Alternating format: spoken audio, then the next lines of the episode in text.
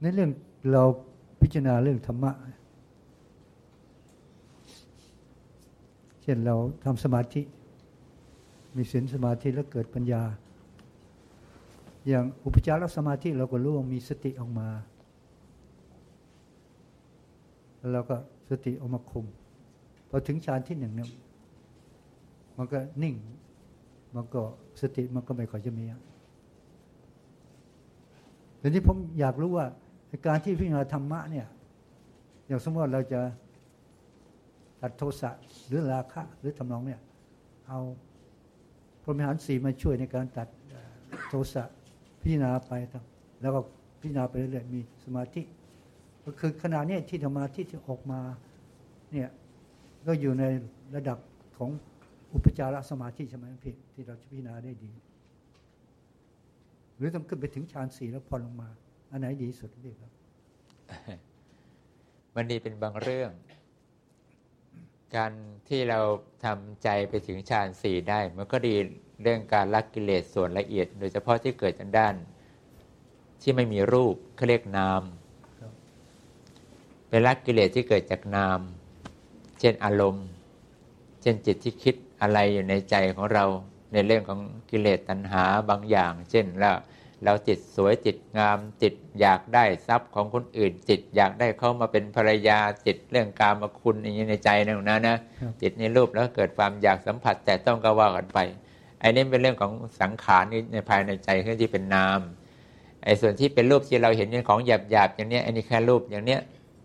มันไม่ต้องจะอาศัยฌานสี่ในการที่จะพิจารณามันนี่เพราะแค่ปฐมฌานมันก็ละได้อย่างที่ของหล่นแตกอย่างเนี้ยก็แค่อารมณ์ปฐมฌานเธอก็หยุดความฟุ้งซ่านแต่มันเป็นธรรมดาของมันแตกได้มันอนิจจังเป็นของไม่แน่นอนอยู่แล้วจะให้มันอยู่แบบไม่แตกยังไงหล่นไม่แตกมันก็จะไม่ใช่แก้วสิมันก็จะเป็นพลาสติกที่อย่างหนาหน่อยอย่างนี้หล่นอย่างนี้ก็ไม่แตกใช่ไหมล่ะอุปมาก็แค่นี้ถ้าเราพิจารณาสิ่งที่มันเห็นตาเห็นได้อย่างพระโสดาบันก็พิจารณาแค่ในสิ่งที่ตาเห็น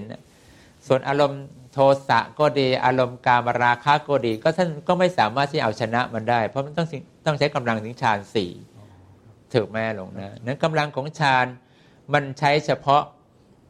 ในเรื่องที่ละต่างกันถ้าแค่ฌานปฐมฌานแค่นี้เราก็ละพวกสิ่งที่เป็นรูปได้รูปอนิจจังรูปเป็นอนัตตาไอ้เนี่ยเราสามารถที่จะละใจไม่ยึดถือได้เรายอมรับมันได้เราต้องแก่รูปมันแก่เรายอมรับความแก่ของรูปมันได้เรายอมรับรูปมันป่วยได้เรายอมรับรูปที่ตายได้ไอ้นี่คืออารมณ์ที่พระโสดาบันยอมรับได้เพราะว่าทรงแค่ปฐมฌานถูกมั้ยล่ะมีอนุสติเป็นกำลังไม่ได้มีสมาธิสูงกว่านี้อนุสติก็แค่คิดไปก็แค่ทรงแค่ได้ปฐมฌานคิดถึงพระพุทธเจ้าพระธรรมพระอริยสงฆ์คิดถึงศีลคิดถึงความตายคิดถึงนิพพานคิดถึงกายกตาคิดถึงจาคะคิดถึงความดีของเทวดาอะไรอย่างนี้เป็นต้นในการที่อยู่ในอนุสติของคนที่เป็นพระโสดาบันเขาจึงสามารถที่จะมีสมาธิเพียงแค่หยุดยั้งใจของตัวของท่านไม่ให้ฟุ้งซ่านหรือไม่ให้ทุกข์หวั่นไหวได้ในสิ่งที่รูปเหล่านี้มันเป็นอนิจจังรูปเหล่านี้เมื่อมันเกิดเป็นอนัตตาไม่ว่าอะไรก็ตามที่เป็นรูปทั้งหมดทรัพย์สินเงินทองจะเสียจะหายก็รูปถูกไหมหรอนะคนก็รูปสัตว์ก็รูปเหมือนกันจะเป็นคนเป็นพ่อเป็นแม่ก็รูปจะเป็นสัตว์ของเราเป็นสัตว์ตัวไหนก็ได้ที่ไม่ใช่คนไม่ใช่สัตว์ของเราที่เราเลี้ยงก็รูปของทุกอย่างที่เป็นวัตถุธาตุก็รูปไม่มีอะไรเลยที่กำลังของพระโสดาบันจะหยุดยั้งใจของท่านไม่ได้ถ้าสิ่งนั้นเป็นเพียงแค่รูป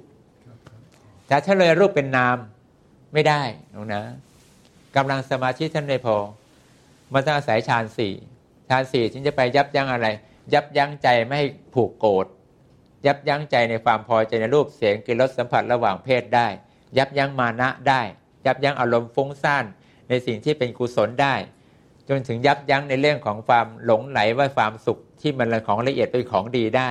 ทั้งเป็นของที่มันเกิดจากตัณหาอย่างนี้เป็นต้นนั้นในความละเอียดของสิ่งที่เป็นนามคือความรู้สึกก็ดีอารมณ์ก็ดีเวทนาเรื่องสัญญาก็ดีความจำเรื่องของสิ่งที่เป็นสังขารก็ดีวิญญาณก็ดีอีก4ประการเหล่านี้ต่อให้เกิดความอนิจจังยังไงอารมณ์พระโสดาบันก็ไม่สามารถที่จะวางใจลงไปได้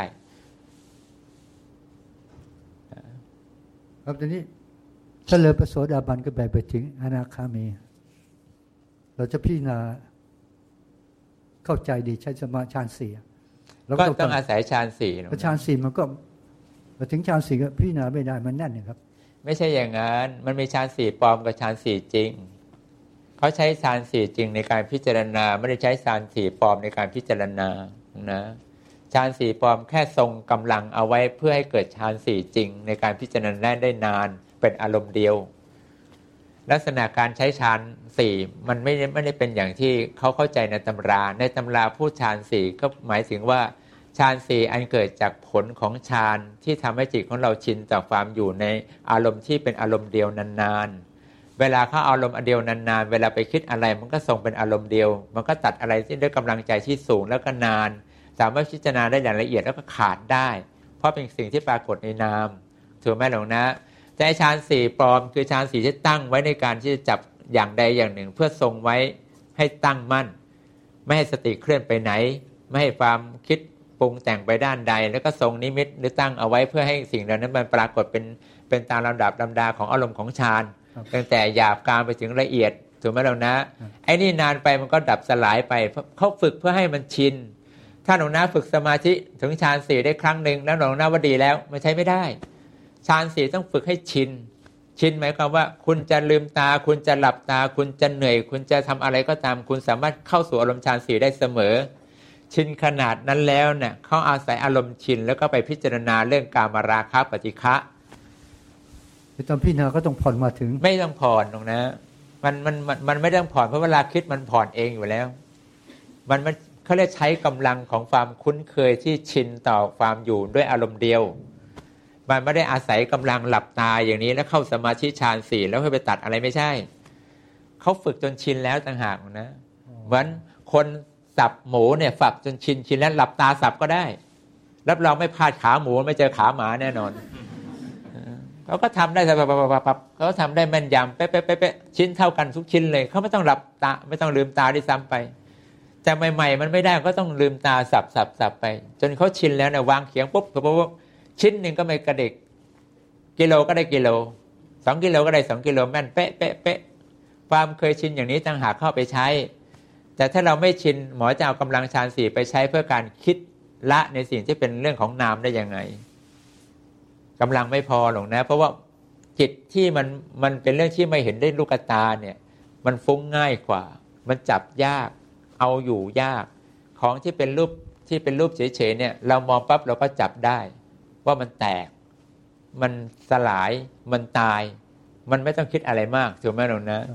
แต่ถ้าเป็นนามหมอจะจับยังไงล่ะอารมณ์ความรู้สึกว่ามันเกิดความอยากในกามคุณขึ้นมาจะทำยังไงผมทำใช้มนุษย์แยกไปเลยเป็นฌานสี่เหมือนกันใช้ได้ไหมเป็นฌานนิพพานนะมันใช้ได้ต่อเมื่อหลวงนะฝึกการไปนิพพานจนชินแล้วนะเข้าใจหมอต้องฝึกจนชินนะครับขึ้นไปนิพพานจนทุกวันเผลอก็ไม่เผลอก็ขึ้นตั้งใจจะขึ้นก็ขึ้นเมื่อไหร่ก็ขึ้นหลับตาไม่หลับตาก็ขึ้นนิพพานได้ตลอดเวลาจนหมอชินต่อการขึ้นนิพพานเป็นอารมณ์เดียวเมื่อนั้นหมอก็ใช้อารมณ์นิพพานอารมณ์เดียวนี่แหละมาละขันธ์ห้าอย่าว่าแต่อนาคามีอรหันต์ก็ยังได้เลยเพราะฉะนั้นแม้กระทั่งพวกอรหัตตมรรคก็ต้องใช้ฌานสี่เหมือนกันนะต้องใช้ฌานสี่หรอกนะตั้งแต่พระอนาคามีเป็นต้นไปเนี่ยนั่นคือสติไปถึงฌานสี่ได้ไหมก็เรียกใช่ไหมฮะเวลาสติออกเป็นแค่มีกำลังเท่าฌานสี่ใช่ไหมฮะสติมันก็สติหรอกนะแต่ตัวกำลังต่างหากล่ะกำลังที่เราจะอยู่กับสิ่งใดสิ่งหนึ่งแล้วมาอยู่อย่างนั้นเป็นอารมณ์เดียวได้นานขนาดไหนมันอยู่ตรงนี้หรอกนะมันไม่อยู่ที่สติแค่นึกทุกคนเนี่ยพี่ครับที่มาคิดดูเราไม่เคยเรียนมโนชีพมาก่อนแต่ว่าเราเรียนมาแต่ทุกคนมีอารมณ์พระนิพพานอยู่ในดวงจิตทุกคนใช่ไหมพี่ครับเวลาเนี่ยทุกท่านถึงไม่เคยเรียนมโนชีพสมมติถ้าปฏิบัติไปถึงจบกิจก็มีอารมณ์พระนิพพานในตัวเองขณะนี้อารมณ์พระนิพพานอยู่ตรงไหนครับในดวงอยู่ตรงดับตัณหาครับดับตัณหาเมื่อไหร่นิพพานก็ปรากฏตรงนั้นนะครับสมมติเราเคยเป็นสุนัขมาเนี่ยแล้วก็มีอารมณ์พระนิพพานอยู่ก็อยู่ที่ดวงจิตกันใช่ไหมครับถ้าหมามันดับตัณหาได้มันก็ดับไปนานแล้ว มันดับได้เฉยเลยละหมา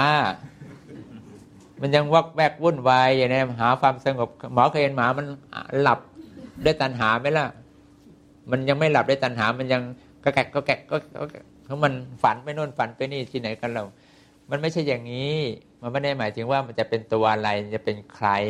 แต่หมายว่าจิตถ้ามันตราบใดที่มันยังมีตัณหาอยู่ในใจเนี่ยสิ่งที่มันไม่ดับก็คือความฟุ้งความฟิตความคิดความฟุ้งความอยากความกระตือรือร้น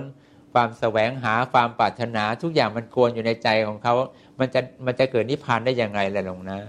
ความสุขมันไม่เกิดหรอกคนที่จะมีนิพพานปรากฏเขาต้องดับตัณหาสิ้นแล้วความสุขจริงๆมันถึงจะเกิดและไอ้ที่มันดิ้นรนที่มีตัณหามันมีความสุขอยู่ตรงไหน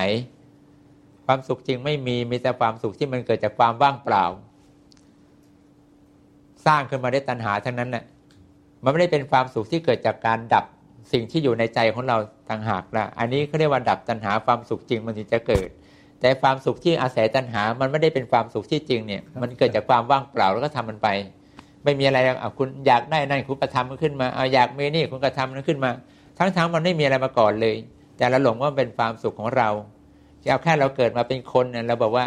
การเกิดมาเป็นมนุษย์มีความสุขดีว่าเราจะเจอพ่อเราเจอแม่เจอพี่เจอน้องเรามีหาเมียได้ด้วยหาสามีได้ด้วยมีลูกได้อีกด้วยนี้เป็นต้นมีความสุขของเราว่าเอาลงนะและไอ้ที่เป็นคนมันมีมาก่อนที่ไหนแล้วถูกไหมล่ะมันไม่มีมันมาจากใจของเราที่มันอยากจะต้องการมีมันก็ไปจุติเกิดมาแล้วจงประกอบเป็นรูปเป็นร่างคือมาได้ธาตุทั้งสี่มันก็แค่นั้นพอเราหมดสิ้นตัณหาการเกิดก็ไม่มีก็ดับสิ้นไปถ้าเราไม่สิ้นตัณหาการกลับมาเกิดมันก็ดำเนินของมันต่อไปเรื่อยๆไปถูกไหมล่ะนั่นไอ้ตัณหาคือความสุขที่เกิดจากการอยากอย่างเนี้ยมันเกิดจากภาพที่มันไม่มีคือความว่างเปล่าแต่การดับซึ่งตัณหาที่อยู่ในใจเรามันไม่ได้เกิดจากความว่างเปล่าแต่มันเกิดจากจิตของเราที่มันว่างจากตัณหาความสุขมันเกิดคนละอย่างกันความสุขที่มันว่างจากตัณหาเขาเรียกว่านิพพานนะงั้นนิพพานจะปรากฏกับใครก็ได้ถ้าทำตรงนี้ได้ก็เกิดได้ทุกคนแล้วดับตัณหาก็คือเดินตามหลักศีลสมาธิปัญญาที่พูดก็ต้องเดินลงนะเพราะว่าเอากำลังใจที่ไหนจะไปดับตัณหาได้ง่ายๆเพราะของชอบทั้งนั้นของเมื่อไหร่หมอจะไม่ชอบล่ะเมื่อไหร่หมอจะไม่ชอบก็ต้องดับมันก็ต้องดับความชอบของหมอลงไปถึงเมื่อไรตัณหามันถึงจะดับใช่ไหมล่ะยากของใช้กำลังใจทีนี้อย่างขอโทษหลวงตามหาบัวท่านมีเทปอันหนึ่งพอท่านจบกิจท่านแค่ว่าดับโลภก็หลงได้เอาไงสรุปแล้วแต่ท่านก็บอกมีความโอ้โหชุ่มชื่นมากแค่มันโปร่งมันโล่งมันสบายมากแม้กระทั่งเราจะติดต่อแล้วก็ติดต่อพระเจ้าก็ยังได้เลยสว่างสวยที่ต้องเป็นงั้นทุกคนเหรอครับพวกสุขวิสโกทำได้เห็นอย่างนั้นทุกท่านเหรอที่จบกิจทั้งนี้ผมอยากทราบสว่างสวยหมดติดต่อพระองค์ได้ทันทีเลยจบกิจเรื่องตัวนี้ไม่ได้สำคัญอะไรเลยเพราะว่าผลจะแตกต่างกันในเรื่องของการถึงแล้วจะเกิดปิติแบบไหนจะเกิดผลอย่างไรมันก็เป็นเรื่องของจิตของแต่ละดวงที่มันมีความโหยหาแตกต่างกันไปบางองค์โหยหาสิ่งนี้มานานพอได้ขึ้นมาก็เกิดปิติมากก็เป็นธรรมดาหรอกนะเหมือนของบางอย่างที่เรารอคอยมันมานานเหลือเกินวันหนึ่งของเรานั้นมาตกต้องเป็นของเราเราคิดทุกวันเรานึกทุกวันเราอยากให้มันอยากให้ได้อย่างนี้ทุกวันถึงเวลามันได้ขึ้นมามีหรือจะไม่อยากมันจะไม่เกิดปิติแต่บางคนก็ไม่ได้อยากได้สิ่งนี้มาตลอดนี่ช่างมันได้ก็ได้ไม่ได้ก็ไม่เป็นไรไม่ได้สำคัญอะไรนักหนาพอได้มาปุ๊บปิติก็ไม่เกิดก็ได้เหมือนกันมันอยู่ที่ว่าจิตแต่ละดวงมันมีวิสัยในการเดินทางเพื่อได้ถึงซึ่งความสิ้นทุกข์ดับสิ้นเชื้อเนี่ยมันมีระยะเวลาน้อยหรือมากบางองค์สาวกที่ไม่ได้ปฏิบัติไปในทางที่เป็นพุทธภูมิมาก่อนการโหยหาในสิ่งที่เป็นผลที่จะพึงได้ในการดับทุกข์มันก็ต้องมีระยะสั้นกว่าแสดงว่าไม่ได้คุ้นเคยกับความสงบและเป็นสุขที่ประเสริฐเลิศขึ้นมาก่อนพอถึงเวลามันประสบพบสิ่งนี้ขึ้นมามันก็เลยเกิดความปิติอิ่มใจสว่างไสวแผ่วพราวขึ้นมาในใจบางท่านมีความ เห็นว่าเป็นเรื่องธรรมดาเพราะว่าความปรารถนาของท่านมันสูงกว่าสาวก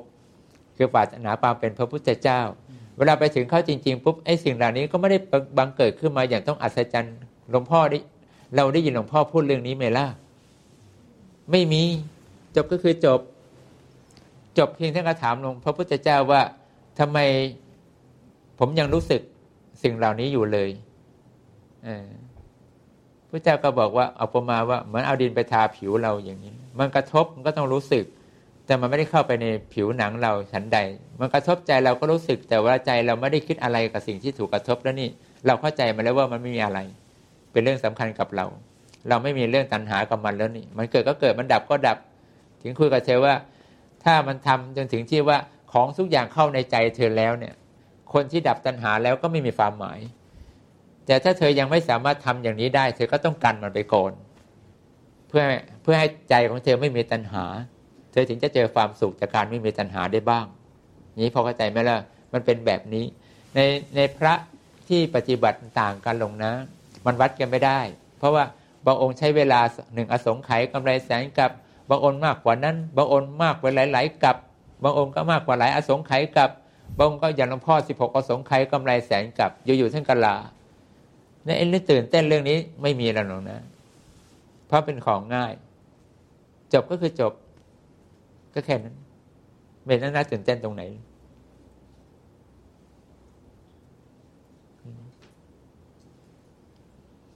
อารมณ์จิตว่างเป็นไงครับอารมณ์จิตว่างครับสิ่งผู้เทศวันนี้ผมไม่ได้ฟังอารมณ์จิตว่างมันไม่มีเราไม่แต่ว่างอะไรเท่านั้นเนี่ยนั่นคือนิพพานว่างใช่ไหมที่อันเดียวกันใช่ไหมครับอารมณ์จิตว่างไม่มีมีแต่อารมณ์จิตว่างอะไรเดี๋ยวนี้ผมอยากทราบว่านิพพานว่างเนี่ยว่างจากอะไรครับเอานั่นแหละอันเดียวกันใช่ไหมที่พูดอารมณ์นิพพานก็ต้องว่างจากตัณหาสิเราเนี่ยก็ว่างอะไรก็ว่างตัณหานี่แหละมันไม่ได้ว่างอะไรลงนะอย่างอื่นไม่ได้ว่างมันว่างตัณหาเฉยๆแล้วมีความรู้สึกไงครับเอามีสินะก็มันว่างเฉพาะตัณหาอย่างอื่นมันมีสิอะไรไม่ใช่ตัณหามันก็อยู่สิหนองนะมันหายเฉพาะตัณหาเฉยๆต่างหากเรารูปพี่ลองอธิบายหน่อยมันเป็นไงอารมณ์เป็นไงก่อนนี้ผมจะมีอารมณ์โมโหน้าเลยเนี่ย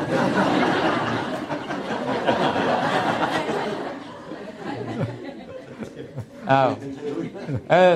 ผมก็มีไงนะแต่ผมอารมณ์ผมว่างตัณหาเฉยๆอย่างอื่นผมไม่ว่างนะอารมณ์โกรธผมมีนะอารมณ์ชอบใจไม่ชอบใจผมก็ยังมีอยู่นะสรุปแล้วไม่มีโลภโกรธหลงเลยเนี่ยนั่นเป็นไงไม่มีเรื่องเดียวคือตัณหาตรงนี้มันดับตัณหาก็จบไปแต่ละเองก็มีปกติมีก็เหมือนไม่มีปัญหาอะไรเพราะมีก็ไม่สร้างตัณหาแล้วไงเพราะทุกอย่างที่มันมีขึ้นมามันต้องเกิดตัณหาไงมีโลภก็ต้องเกิดตัณหามีโกรธก็ต้องเกิดตัณหามีหลงก็ต้องเกิดตัณหาถูกไหมล่ะมันไม่มีทางที่จะไม่เกิดตัณหาเพราะว่าตราบใดที่มันมีอะไรเข้ามาในใจมันแล้วมันจะมีความอยากได้มีความพอใจมันก็โลภมันมีไม่ความพอใจมันก็โกรธใช่ไหมมันยินดีมันก็หลงมันถึงสร้างตัณหาขึ้นมาเพราะตัณหาดับพวกนี้ไม่มีความหมายแล้วมีก็เหมือนไม่มีมีโลภก็ได้มีโกรธก็ได้มีหลงก็ได้มันก็มีไปอย่างนั้นแหละเพราะว่ามันว่างแค่ตัณหาอย่างเดียวอย่างอื่นมันไม่ว่าง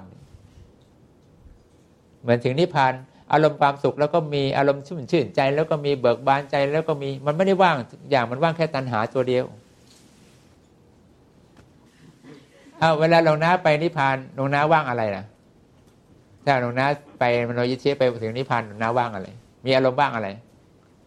ก็ไม่มีตัณหาครับก็มีเรื่องนี้ที่เราไม่มีตัณหาคือความพอใจอยากอะไรเราไม่มีไงมันสบายใช่ไหมแต่อารมณ์สบายมันมีอารมณ์เป็นสุขมันมีอารมณ์ชื่นใจมันมีอารมณ์ที่รู้อะไรมันก็มีอารมณ์คิดอะไรมันก็มีไม่ใช่เหรอถ้ามันมีสถานะอันหนึ่งไม่ใช่ครับมันไม่คิดอะไรเลยไม่มีหรอกนะมันไม่ใช่ความจริงมันเรื่องปกติตรงนี้หลวงพี่ครับพี่ก็เคยทำนิโรธสมาบัติเนี่ยนิโรธสมาบัติก็ไม่มีตัณหาตัวเดียวเหมือนกันเขาถึงดับทุกอย่างได้ถ้าเกิดมีตัณหาแม้นิดหนึ่งก็ไม่ดับจิตหลวงพี่ยังคิดได้ใช่ไหมนิโรธสมาบัติทำไมจะคิดไม่ได้หลวงนะสมัยหลวงพ่อท่านนั่งรับแขกท่านเข้านิโรธสมาบัติท่านก็นั่งรับแขกแต่ท่านเข้านิโรธสมาบัติทำไมท่านเข้าได้ นี่หลวงพ่อพูดเองนะไม่ใช่ผมพูดนะ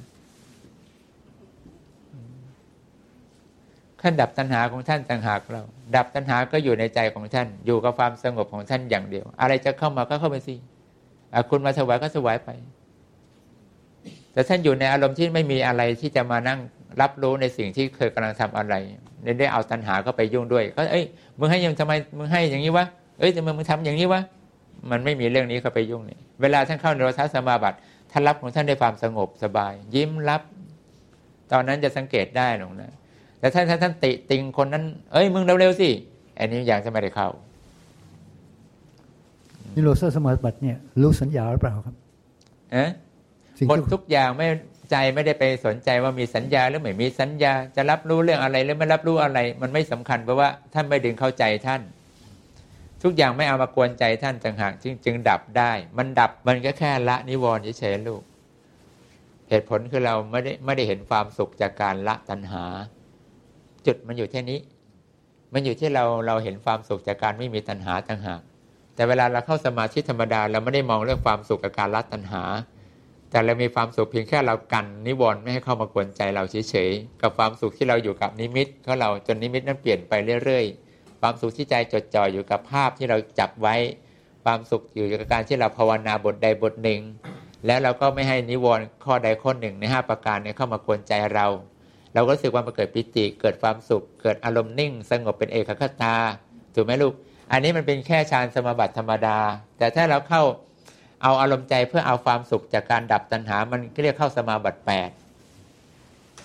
เพราะในสมาบัติ8ทุกอย่างมันคือตัวตัณหาที่จะเข้ามาสู่ใจท่านไม่ว่าจะเป็นวิญญาณก็คือตัวตัณหาสัญญาก็เป็นตัวตัณหาลงนะภาพทั้งหลายที่เป็นรูปก็คือตัวตัณหาที่จะดึงให้เกิดตัณหาได้เสมอยังไงล่ะนั้นเมื่อเราตั้งใจที่จะเห็นความสุขจากการที่ไม่มีตัณหามันก็ไปอีกอารมณ์นึงมันต่างกันนะกับการเข้าสมาบัติ8ที่แนะนำเมื่อตอนกรรมฐานนั่นแหละมันจะเหมือนกับการเข้าสมาบัติ8ทั่วๆไปหรอกคนละอย่างเพราะนี่เป็นสมาบัติ8ที่เธอลัดนิ้วมือเดียวเธอก็เป็นอรหันต์ได้เลยแต่ทั้งนี้ทั้งนั้นทั้งหมดอยู่ที่กำลังใจไม่ได้อยู่แค่ที่เราบอกทางปฏิบัติเพราะทางปฏิบัติมันจะเกิดขึ้นได้มีผลเมื่อไหร่ก็อยู่ที่กำลังใจของเธอเต็มหรือยังไม่เต็มมันได้มากได้น้อยถ้าได้นิดนึงก็แค่ได้หน่อยเดียวมันก็เสียแล้วเธอก็เคลื่อนกลับมาสู่สภาพที่เธอพอใจความสุขอื่นๆแทนถูกไหมล่ะแล้วกำลังใจเธอตกนั่นเป็นอย่างนี้แต่ถ้ากำลังใจของเรามันเด็ดเดี่ยวแน่วแน่เต็มแล้วเนี่ยมันจะไม่ตกเพราะมันต้องการความสุขที่เป็นความสงบอย่างนี้เป็นอารมณ์เดียวมันจะส่งไว้ถ้าส่งเมื่อไหร่ปุ๊บก็จบกิจเมื่อนั้นน่ะกล้วยนะหลวงนะแต่ไว้สังฆทานดีกว่า